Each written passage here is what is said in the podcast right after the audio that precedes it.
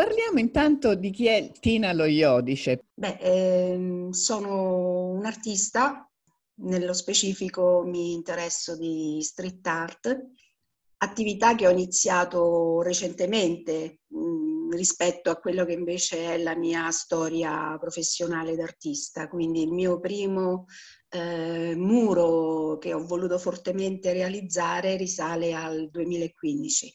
In un progetto di street art che si è svolto nell'ambito di un festival dal titolo Caleidoscopio e che si è svolto al Santa Maria della Pietà, che è la struttura, l'ex manicomio di Roma, dove appunto con l'organizzatore diversi artisti hanno realizzato dei muri all'interno del parco del Santa Maria della Pietà. Sono ancora visibili in ottime condizioni e molto, molto apprezzati anche. Comunque anche lì è un progetto in evoluzione perché ogni tanto si aggiunge dei nuovi lavori. Poi succede che mi innamoro talmente tanto e mi è talmente congeniale e mi è appassionata questa forma d'arte, tanti motivi, proprio perché si ha direttamente il contatto con le persone, si è in strada, quindi si vive un'atmosfera particolare che è diversa, completamente diversa da quella che può essere quella che si vive nello studio, no? Che è un fatto un po' più con se stessi, privato, mentre ti metti in gioco e stai con la gente e lavori per le persone che comunque sono anche al di fuori del mondo dell'arte. Questo è un forte stimolo per l'artista. E appunto io mi sono talmente innamorata che non riesco più a lasciarla e vorrei continuare quanto più possibile. Senti, prima di continuare con i tuoi lavori, i tuoi progetti, volevo capire una cosa. Come nasce un disegno su una parete, su una casa? E quanto tempo ci vuole per realizzarlo? Allora, una media ovviamente. Sì, il modo in cui nasce è ogni volta una storia a sé. Perché c'è il muro libero dove l'artista, diciamo, si appropria di una parete, per cui liberamente propone un soggetto che gli è caro. C'è il muro commissionato, per cui molto spesso non si è totalmente liberi e si deve rispondere a un'esigenza appunto del committente che chiede tema e anche il modo di realizzarlo a volte. E c'è anche da imporsi come artista per riuscire a fare quello che si vuole. Quindi ci sono diversi modi di approcciarsi. Poi molto fa il muro stesso, cioè la forma, il luogo, perché non bisogna mai estraniarsi e non considerare dove si va ad operare, se c'è una storia, ci sono dei vincoli per cui determinati colori piuttosto che altri non vanno usati. Bene, certo. Quindi ogni muro ha una sua storia. Quindi c'è un lavoro di ricerca dietro. Sì, c'è un lavoro di ricerca sia per conoscere la storia del luogo dove si va a intervenire, sia per il tema che si deve affrontare. Quindi dopo una fase di ricerca storica del luogo oppure del soggetto che si deve affrontare, io almeno lavoro in questo modo, faccio un rilievo della parete, il rilievo dettagliato della parete dove devo intervenire, e riportato su carta con dovute proporzioni studio un bozzetto che poi propongo al committente laddove c'è il committente, oppure in libertà lo realizzo sul muro direttamente, quello che viene fuori dal mio studio, insomma. Certo, e anche dalla tua fantasia. Certo, come nasce invece il progetto del Paese delle Fiabe? Perché tu sei stata la prima artista che ha aderito a questo progetto allora, che ha avuto anche una risonanza mediatica molto importante. Notevole, importantissima, sì. Io all'epoca, purtroppo non ce l'ho più, avevo uno studio a Trastevere, questo era nel 2011. No, 2011, che dico, il 2017. Avevo lo studio a Trastevere e sono stata contattata da Gianluca Chiovelli che aveva visto un mio lavoro a Primavalle, un murale dedicato a Gian Maria Volontè, che lo aveva particolarmente colpito. Lui so che abita in quella zona, per cui chiese al all'organizzatore di quel festival il mio numero telefonico per potermi contattare, e così fece. Quindi ricevetti prima una telefonata da parte di Gianluca, poi ci siamo incontrati nel mio studio a Trastevere.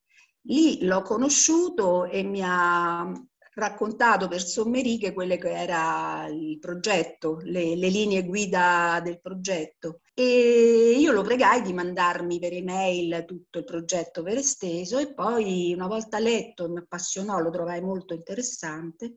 Insieme a Gianluca feci una visita proprio a Sant'Angelo, una sorta di sopralluogo per rendermi conto proprio del luogo dove si doveva intervenire. Io devo dire che quindi ho conosciuto la realtà prima, durante e dopo il progetto. Hai visto la trasformazione? Ho visto la trasformazione, quindi da questo paesino, diciamo, abbandonato da tutti, che comunque aveva, io dico sempre, una scenografia che mi ha affascinato, perché non c'erano allineamenti di pareti, ma c'era questa sorta di quinte, di case che si intersecano, che quasi fanno da scenario proprio, da quinta teatrale, e ho immaginato che appunto realizzare il progetto particolare già per il tema, che appunto erano le favole, i miti, e quindi un tema particolare che poteva dare un bel risultato finale. Mi è piaciuto molto, il luogo, ho pensato che fosse il luogo ideale per quel progetto, e quindi di getto proprio ho fatto mio il progetto, tra virgolette, nel senso che l'ho abbracciato con entusiasmo. E nel novembre, questo, andammo a visitare il paese in primavera, e poi nel novembre iniziò il progetto proprio con Alice nel Paese delle Meraviglie. È anche il più visto, il più fotografato. Il primo murale. E lì il mio gioco è stato quello di fare, siccome andavamo ogni volta che si fa un progetto di street art, si va necessariamente a modificare quella che è la realtà di un luogo e di chi lo abita, io ho voluto in qualche modo far partecipe la popolazione, quindi ho pensato, infatti Alice, ci sono quei due bambini che scuoiano la parete quasi a indicare il cambiamento, quindi togliere il vecchio per far entrare il nuovo, e i due bambini sono anche Alice, una bambina di Sant'Angelo, e Ambra. E gli altri due bambini uguali sono nipoti di residenti a Sant'Angelo, quindi far diventare i bambini i protagonisti del cambiamento, quindi farli entrare nella storia in maniera attiva e farli partecipi di quello che era un cambiamento, che era quasi un'imposizione, perché comunque... Questa che mi hai detto è una cosa molto carina, il fatto che abbiate dipinto i volti dei bambini. Quindi ecco, è anche a memoria futura, insomma. È a memoria futura e di personaggi che sono, diciamo, fanno parte della storia del luogo, ce ne stanno diversi, perché poi, perlomeno quelli che sono stati in memoriale, ognuno ha una storia particolare. Ecco, Alice, ci sono i bambini che appunto sono gli artefici del cambiamento. L'ho fatto anche per farlo accettare a tutti questo intervento, che comunque andava a modificare una realtà che ormai era consolidata nei secoli, voglio dire, no? Poi c'è anche il Bruttone Troccolo, ha una sua storia perché è legata alla committente, alla proprietaria proprio della casa, che è una signora israeliana che ha acquistato quella casa a Sant'Angelo, dove si reca una volta l'anno per 3 mesi, quanto gli consente il permesso di soggiorno.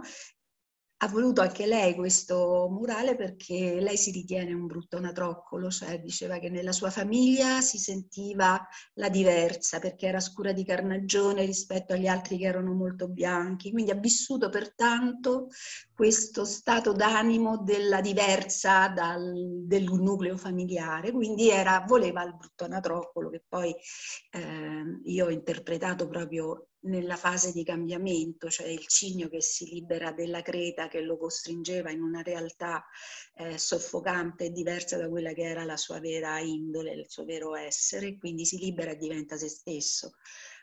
E quindi c'è questa storia legata alla proprietaria. Nel Piccolo Principe ho messo mio figlio, quindi il bambino che fa parte della scuola, della storia, il piccolo principe reale che legge il libro e che dietro vede proiettata tutte le simbologie che fanno parte del libro, è mio figlio, quindi ho messo anche la mia storia dentro la storia. Beh, ma si sente la tua presenza in tutti i disegni, c'è proprio la tua personalità che emerge. Questo te lo posso dire perché li ho visti e quindi si nota sicuramente. E invece per il futuro che progetti hai, Tina? Allora, per il futuro ci sono diversi progetti che sono in essere. Diciamo che il lockdown ha un po' frenato quello che era l'attività, perché comunque lavorare con le amministrazioni che in questo momento hanno delle urgenze altre più importanti rispetto a quello che può essere l'investire in cultura, quindi sono necessità legate strettamente all'emergenza Covid, quindi alcuni progetti stanno lì che dormono in attesa di trovare il giusto respiro e la giusta partenza con diversi comuni. Spero che ci informerai di questa cosa, noi ti seguiremo. Sicuramente. Bene, per i tempi tecnici dobbiamo chiudere l'intervista, è stata molto molto interessante. Grazie Tina